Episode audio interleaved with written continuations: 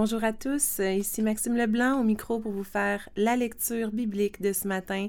Bienvenue à LLB, la lecture biblique audio quotidienne.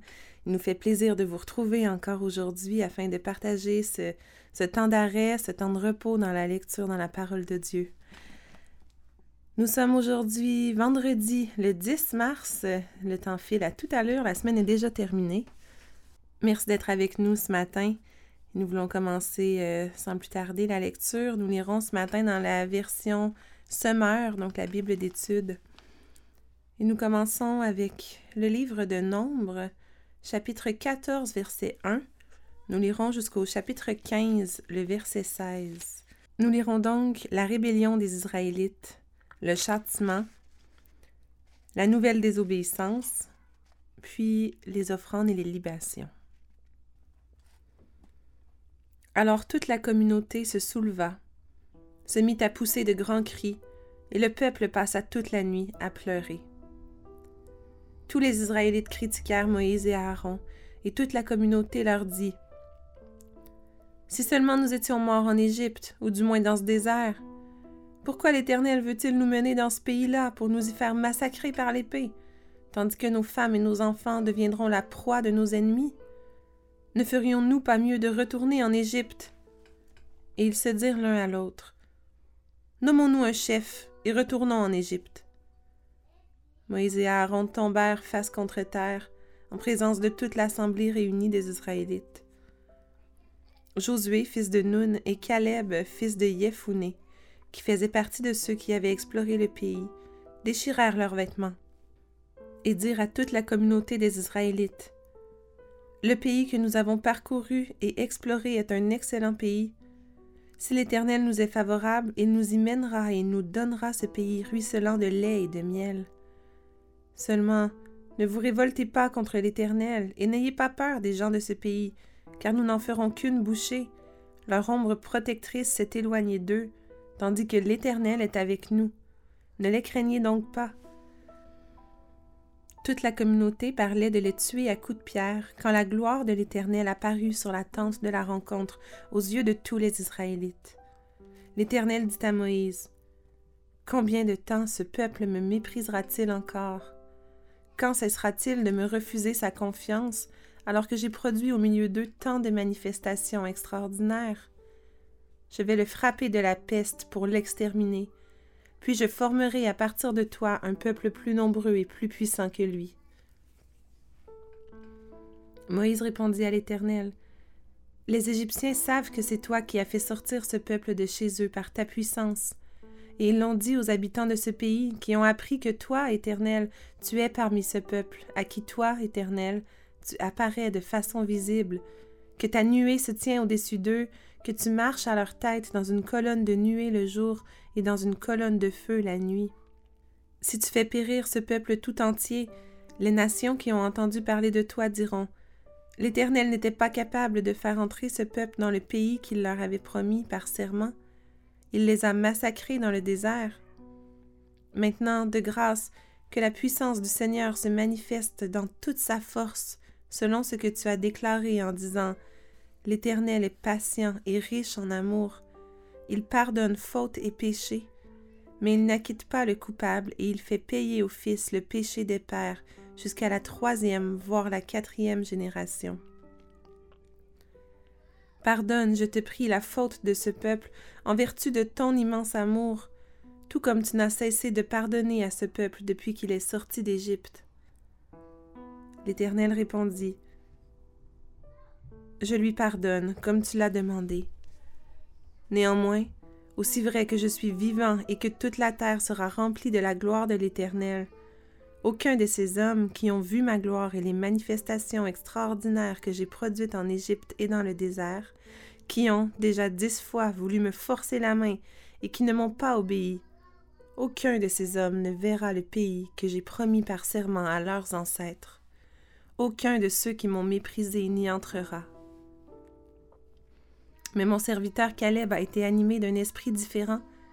Il m'a obéi sans hésitation jusqu'au bout. C'est pourquoi je le ferai entrer dans le pays où il s'est déjà rendu, et ses descendants en hériteront. Comme les Amalécites et les Cananéens, demeure dans la vallée, dès demain, vous ferez demi-tour et vous retournerez au désert en direction de la mer des roseaux. L'Éternel poursuivit en disant à Moïse et à Aaron Combien de temps encore vais-je laisser cette communauté rebelle se plaindre contre moi? Car j'ai bien entendu les plaintes incessantes des Israélites contre moi. Dis-leur Aussi vrai que je suis vivant, parole de l'Éternel, je vous traiterai selon les plaintes que vous m'avez exprimées. Vos cadavres tomberont dans ce désert.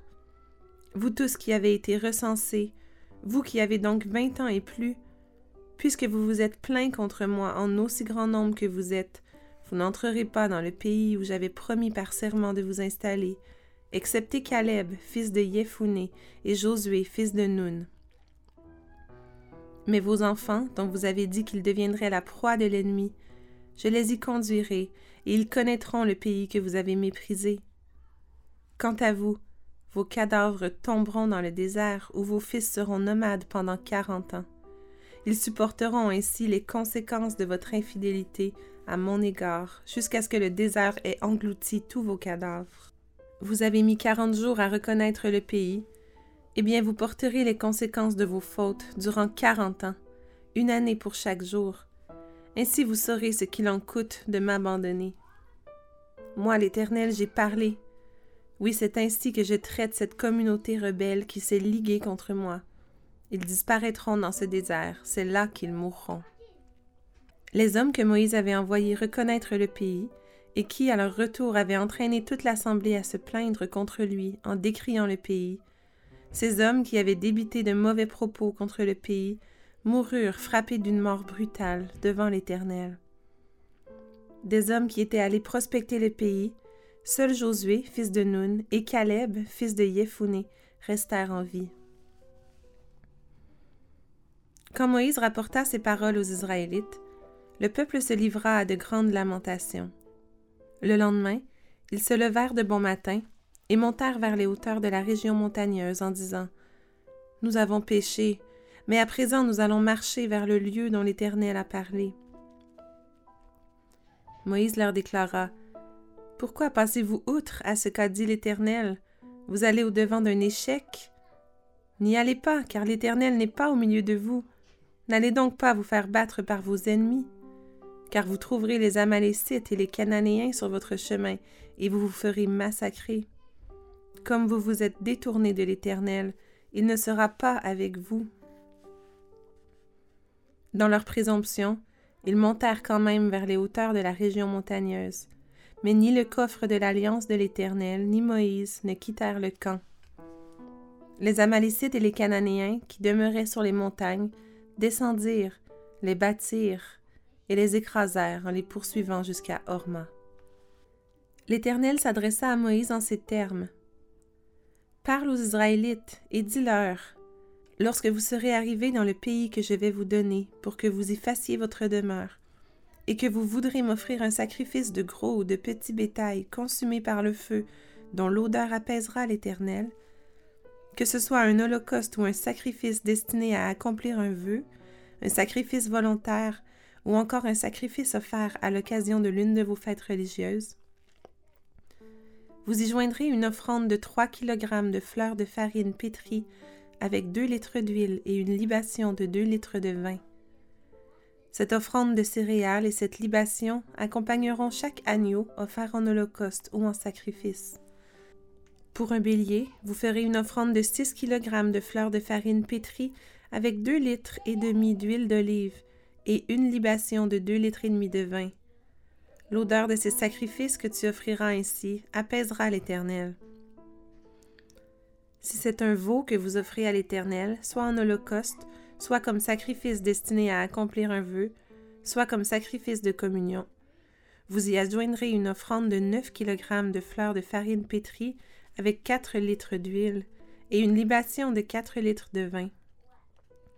L'odeur de ces sacrifices consumés par le feu apaisera l'Éternel. Chaque bœuf, chaque bélier, chaque agneau ou chevreau sera offert de cette manière. Quel que soit le nombre des victimes que vous offrirez, vous accompagnerez chacune d'elles de l'offrande de céréales et de la libation correspondante. L'Israélite de naissance suivra ses prescriptions pour offrir les sacrifices consumés par le feu dont l'odeur apaise l'Éternel. Et l'étranger, séjournant parmi vous ou établi depuis plusieurs générations au milieu de vous, procédera de la même manière que vous pour offrir un sacrifice consumé par le feu dont l'odeur apaise l'Éternel. La communauté aura un seul et même rituel qui s'appliquera aux uns comme aux autres. Ce sera un rituel immuable pour les générations à venir, et il en sera de même pour vous et pour l'immigré devant l'Éternel. Une même loi et une même ordonnance vous régiront, vous et l'étranger qui réside parmi vous. Lisons maintenant le psaume 53, intitulé ici dans la version Semeur Égarement général.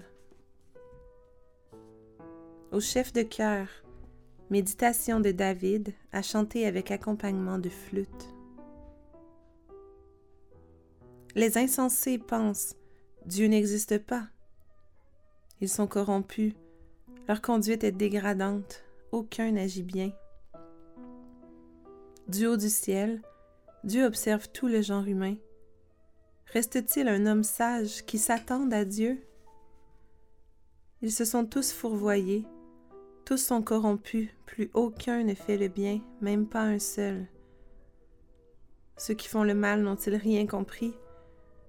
Car ils dévorent mon peuple, c'est le pain qu'ils mangent. Jamais ils n'invoquent Dieu.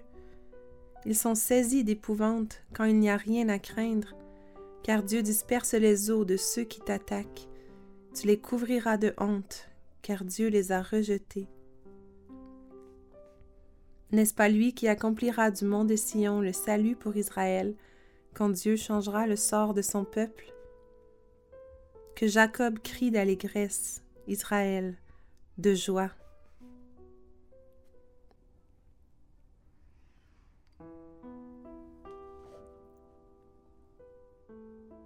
Proverbe 10, les versets 17 et 18. Celui qui tient compte des critiques qu'on lui fait est sur la voie de la vie, mais celui qui fait fi des reproches se fourvoie. Qui cache sa haine a des lèvres menteuses, et celui qui répand des calomnies est insensé.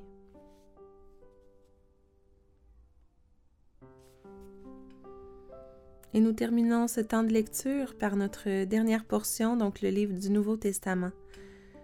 Nous lisons en Matthieu le chapitre 22, verset 34 jusqu'au chapitre 23, le verset 12. Nous lirons donc le plus grand commandement, la controverse sur l'identité du Messie, ainsi que la condamnation des chefs religieux.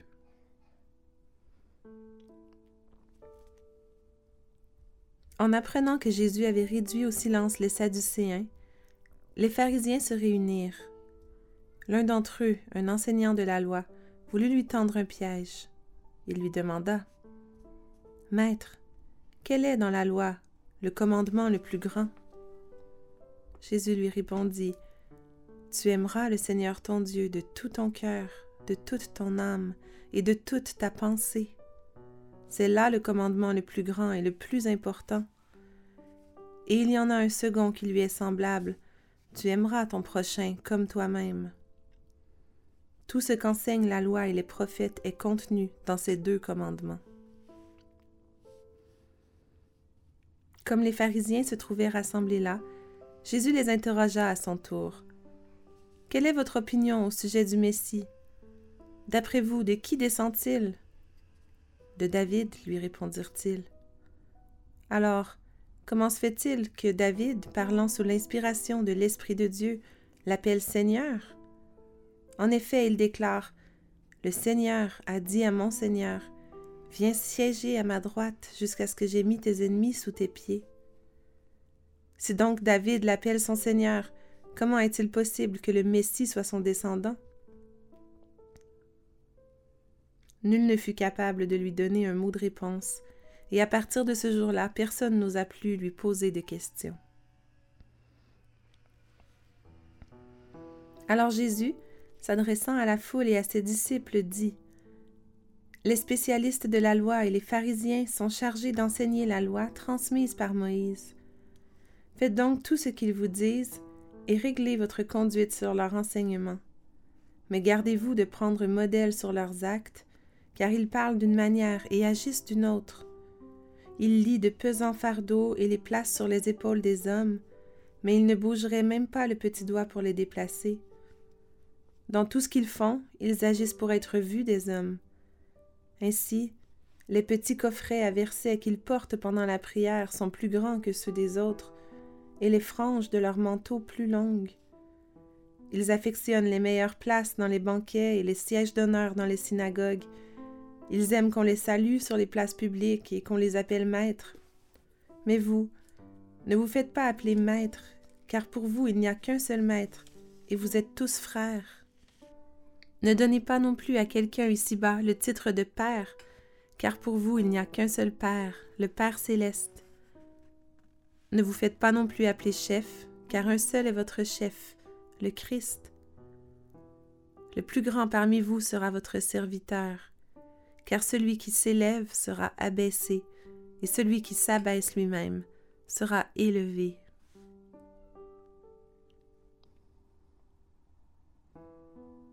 Prions ensemble pour conclure ce temps de lecture ensemble ce matin.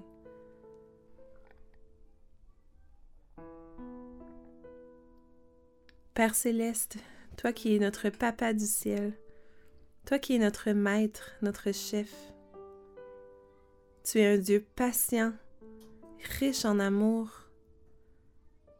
Tu es un Dieu lent à la colère, riche en bonté. Quel Dieu merveilleux nous avons. Et nous venons devant toi ce matin pour te demander de nous pardonner. Pardonne-nous, Seigneur, de refuser de t'accorder notre entière confiance alors que tu as produit tant de manifestations extraordinaires dans nos vies. Seigneur, nous ne sommes pas mieux que des Israélites dans le désert qui, qui se sont plaints. Combien souvent nous aussi nous nous plaignons, malgré toutes les choses que tu nous donnes, malgré la vie que tu nous donnes, toi qui nous places là où nous sommes. Oui, mon Dieu, nos cœurs sont rebelles et nous nous détournons de toi. On vient vraiment te demander pardon ce matin. Merci, éternel Dieu, que tu ne nous laisses pas dans notre péché, mais que tu pardonnes toute faute et tout péché. Merci pour ton immense amour. Merci pour Jésus qui a payé, qui a subi ta colère à notre place. Merci Seigneur de nous avoir rachetés et d'avoir fait de nous tes enfants. Et je veux te prier ce matin que tu puisses nous aider à vivre de tous nos cœurs pour toi. Viens par ton Esprit Saint nous aider à, à t'aimer, Seigneur mon Dieu, à t'aimer de tout notre cœur, de toute notre âme, de toutes nos pensées. Viens nous aider à aimer notre prochain comme nous-mêmes autant ceux qui sont plus faciles à aimer que ceux qui peuvent parfois être plus difficiles à aimer pour nous. Oh Dieu, fais de nous des serviteurs. Aide-nous à servir les gens autour de nous. Aide-nous à être pleins d'amour pour ceux qui nous entourent, pour ceux qui ont besoin de toi.